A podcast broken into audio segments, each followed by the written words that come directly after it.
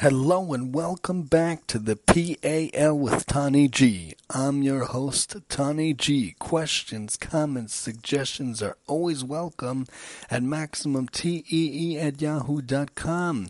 Pirkei Avos Treasury Season 2 of the PAL 428. Dalid Chafchet. Rabbi Elazar Hakapar Omer. Rabbi Elazar Hakapar said, Hakina, jealousy, v'hatava, and lust, v'hakavod, and glory, motziin esa adam min ha'olam. Remove a man from the world. A small Mishnah, but always good Mishnahs in Pirkei packed with a lot of information.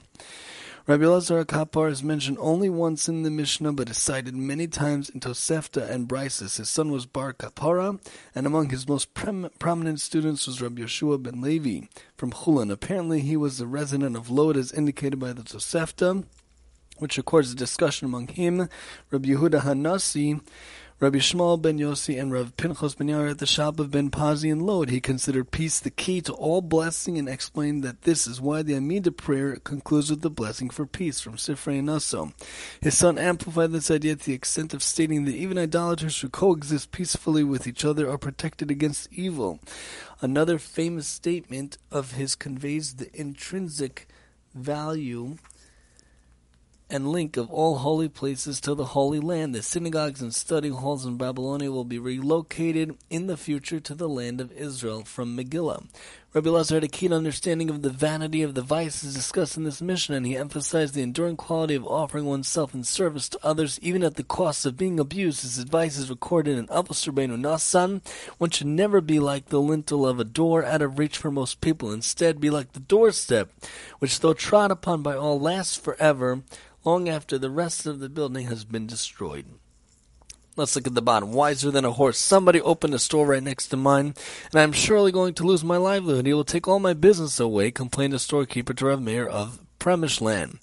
The sage replied, Have you ever seen a horse drink water from a river? He walks into the river and stamps his hooves. Do you know why he does that? He looks down at the water, sees another horse also drinking. Envious and afraid that the other horse will drink up all the water, he kicks his mirror image.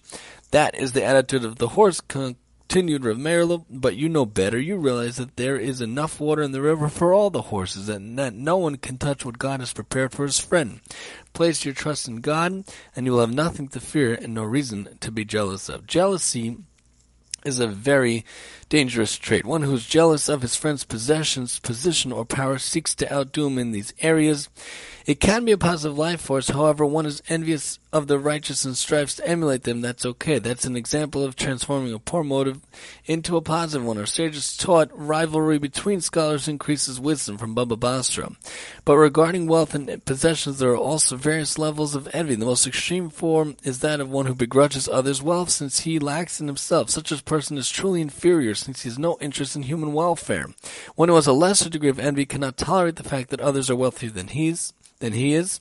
In his eyes, wealth is honor, and he wants to be more important than others. The most tolerable level of envy is one who is envious of his friend's riches and simply wishes to possess such wealth himself. Nonetheless, all types of jealousy are emotionally debilitating. King Solomon teaches Urekav Atzamos Kina. Envy is the decay of bones, meaning jealousy penetrates to and corrodes the inner being of a person. Not good to have that.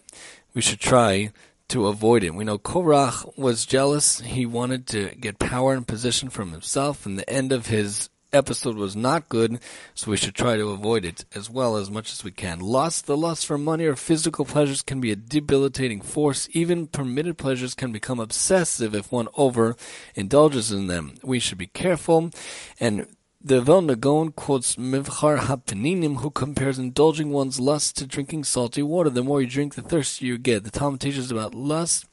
Starve it and it is satisfied. Satisfy it and it is starved. You have to be careful with all of these different things.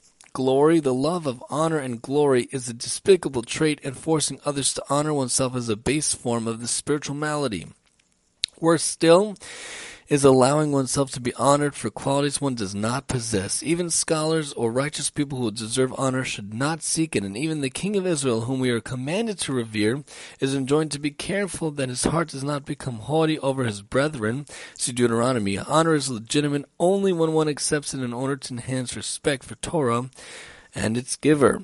We should be careful with that. The Mishnah teaches us elsewhere the best way to get honor is to actually flee from it, and we should make sure to flee from honor and not run after honor. Someone who runs after honor, honor will run away from him. But someone who runs away from honor, honor will follow him.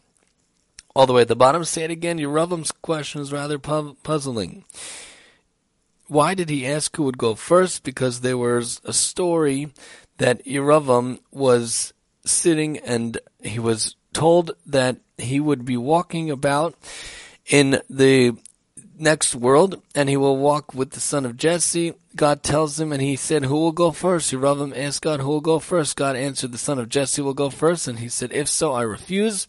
So his question is puzzling. Why did he ask who would go first? God had told him the order, You and I and the son of Jesse. Rav Chaim Shmulevitz, in a humorous but pointed remark, explained that Yeravam wanted to hear the statement again. The pursuit of honor is so addictive that one could never get enough of it. But honor is really detrimental. It's very fleeting. We should be careful to avoid it. And henceforth, we will make sure that it won't catch up with us, that we won't do bad things with it. Remove a man from the world, a man with such reprehensible qualities will inevitably lose his faith in the Torah and will attain neither intellectual nor ethical excellence. Rambam. According to other commentators, the world mentioned here refers to the world to come. In addition to the great calamities which befall a person in this world as a result of these vices, he may lose his share in the world to come, for jealousy, lust, and glory are the roots of most sins. Let's look at the bottom. Last hurrah, another explanation why a person desires honor more strong, more strong as he gets older is that he begins to face the imminent, imminence of death, which challenges his sense of personal worth. On the one hand, he's obligated to say the world was created from me, from Sanhedrin. On the other hand, the existence of death stands in sharp contradiction to the notion of individual importance. For one can hardly claim that his existence justifies a world that will continue to exist after he is gone.